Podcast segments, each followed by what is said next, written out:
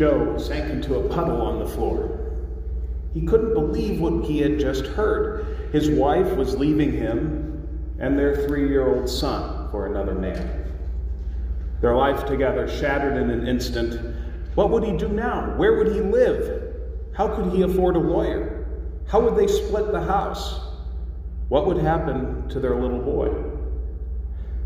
In the middle of a full-blown panic attack, Joe did the first thing that came to mind. He got behind the wheel. Joe screeched out of the driveway of his picturesque home in Chicago suburbia and got on the Edens Expressway. 60, 70, 80, 90 miles an hour. He clutched the wheel, thoughts racing, bobbing in and out and weaving through traffic. His thoughts were interrupted, however, when he saw flashing blue lights in his rearview mirror. A few days later, Joe was sitting in court, and the judge walked in. To Joe's astonishment, he knew the judge. Joe had worked with her in the past on a charity board. They'd gone out to dinner together with their families. And the judge looked at the folder before her. She looked at Joe. She said, "Mr. Smith, Officer Jones told me you were going 110 in a 55-mile-an-hour zone. Now that can't possibly be true, can it?" "No, Your Honor." Case dismissed. Joe was extremely lucky.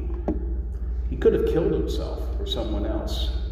He could have spent up to a year in prison for that little stunt.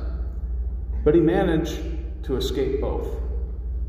He says today that someone in a high place was looking out for him in more ways than one. But Joe's anxiety almost destroyed his life, or the life of someone else. Today's story from Exodus is about another time when anxiety nearly ended in total disaster.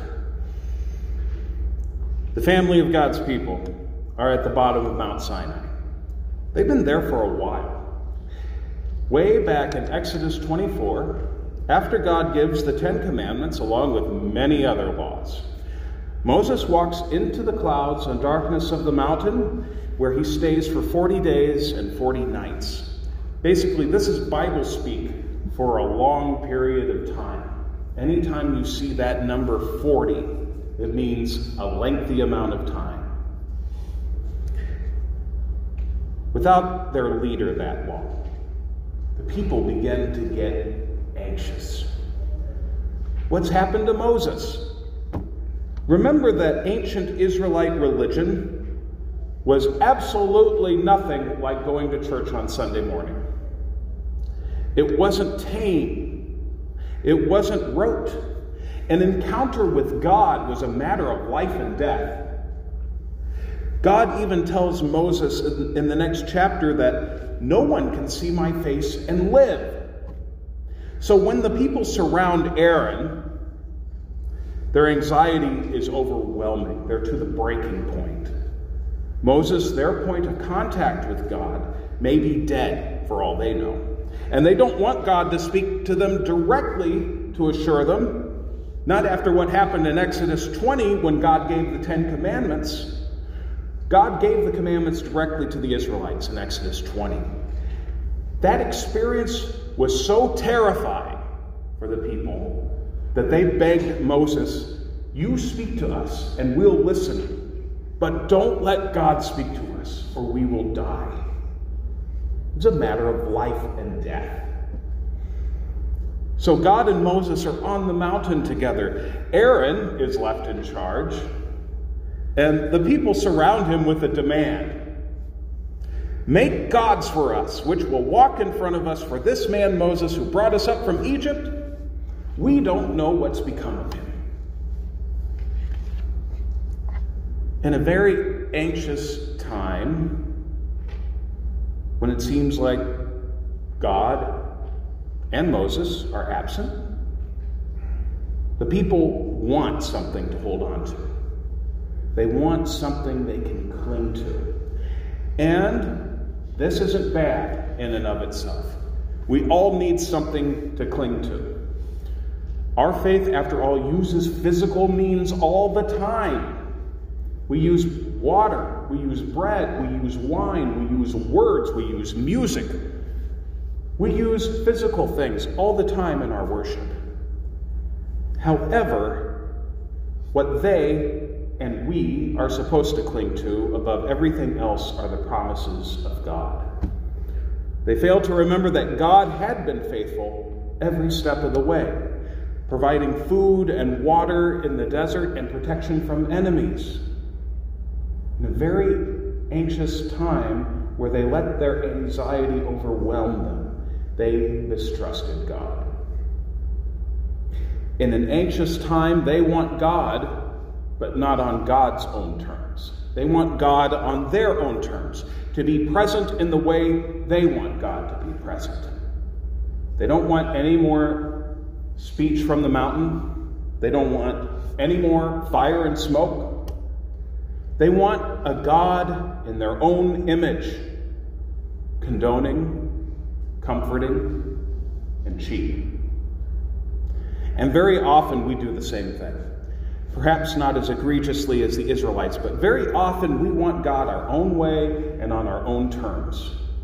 Very often we want a God who will comfort us without challenging us, who will help us feel good about ourselves without asking us to examine our lives.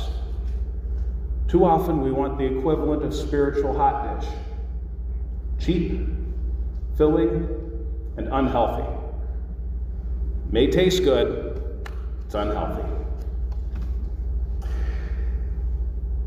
And Aaron, left at the foot of the mountain, tries to do the pragmatic thing. He tries to do the practical thing. He gives the people what they want. He even tries to make it part of worshiping the real God. Did you notice? He declares the next day to be a festival of the Lord. Unfortunately for Aaron and for the people, the pragmatic thing in this instance is the unfaithful thing. Giving in to the anxiety of the people nearly leads to disaster. Thank God that God is merciful. At first, it doesn't seem like it. This is an exchange between God and Moses that has baffled scholars and students of the faith. This is such an extraordinary conversation, because God seems to tempt Moses. Let me wipe these people out, and I'll make you a great nation. What a bizarre thing for God to say.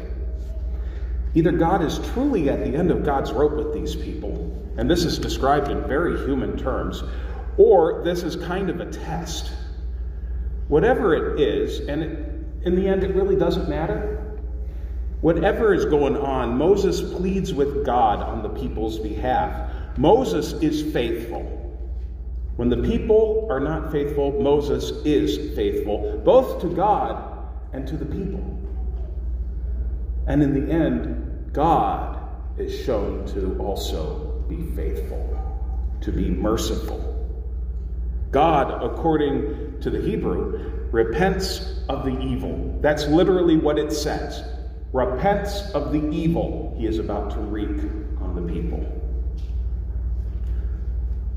What an extraordinary thing to learn about God. God repents. God turns around. God changes God's mind. And this isn't the first time this happens. This happens way back in Genesis 6, and in Genesis 9 with the flood. Time and time again in the Bible, God changes God's mind. And it's almost always towards mercy, towards love, towards forgiveness. And when we see such mercy and love most clearly in the cross. When Jesus prays for the people who crucify him, Father, forgive them. They don't know what they're doing. So often, we don't know what we're doing. That doubly goes for when we're gripped by anxiety as the Israelites were, or as Joe was when he got that phone call from his wife. But despite this, God shows us mercy. God forgives us. God frees us from having to let our fears define what we do. And God, the one true God, not the ersatz image we create for ourselves, shows up time and time and time again to be in authentic relationship with us through Jesus Christ. And because God shows up, we can be the Christ-centered people God made us to be. Let us pray. Lord God, in anxious times, calm our hearts. Do not let us be satisfied with anything less than you on your terms. Keep us faithful not only to you, but also to your people.